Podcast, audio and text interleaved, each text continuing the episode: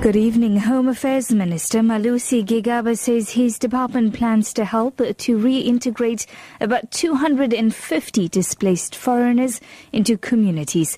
The foreign nationals are being accommodated in tents at a sports ground in Durban after locals violently evicted them from their homes in Isipingo, south of Durban. Gigaba visited the displaced foreigners to address them. He's condemned the attacks, saying his department will do everything in its power to ensure the smooth reintegration of foreigners. Obviously, as the department and national government, we will work alongside the provincial government and the city of eThekwini to ensure their reintegration, to address the issues which are alleged to have been the causes of them being attacked, so that we can return them to the communities where they, they have residence and, and, and reintegrate them there so that they can continue with their lives.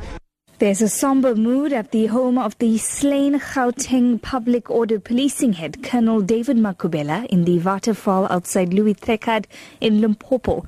The 55-year-old officer was stabbed to death in Terfontein on Friday night. Makhubela was involved in the police action in Marikana, which resulted in the death of 34 mine workers in August 2012. Makhubela is the latest of several police officers to be killed or wounded in several days. His family members say they're saddened by his killing. Makhubela's daughter, Mona, says her father was dedicated to his work. I remember my dad as a dedicated and a family man.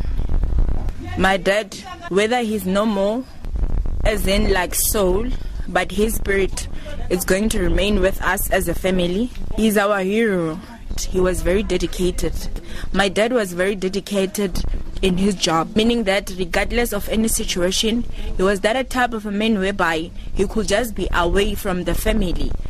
The Nelson Mandela Bay Municipality Disaster Management in the Eastern Cape is working around the clock evacuating people in informal areas which are flooded due to heavy rains. The province has been experiencing heavy rains since last night. A number of people in the municipality areas, such as the Joe Slovo informal settlement, the Motherwell Township, are being accommodated at various schools and community halls. Municipal spokesperson Roland Williams says they're assisting where they can. Between 300 and 500 people um, overnight, we relocated them to community halls throughout Nelson Mandela Bay. Our assistance at this stage includes housing them in the various community centers throughout Nelson Mandela Bay, providing them with food and blankets, and we trust that the rain will subside as it starts to do now. And once that happens, then people can be relocated back Leaders of the Christian community in Kenya say Thursday's attack on Garissa University has created fear among citizens of the country. Kenyan Christians have been attending Easter services across the country to mourn the victims of the attack. Many of the churches used armed guards to protect their congregations. Prayers have been dedicated to the 148 people that members of militant group Al Shabaab killed. The Bishop of Garissa Cathedral, Joseph Alessandro, said the attack had affected worshippers. A bit of worry and fear is almost every day because these attacks came as a surprise. So you are not prepared for them.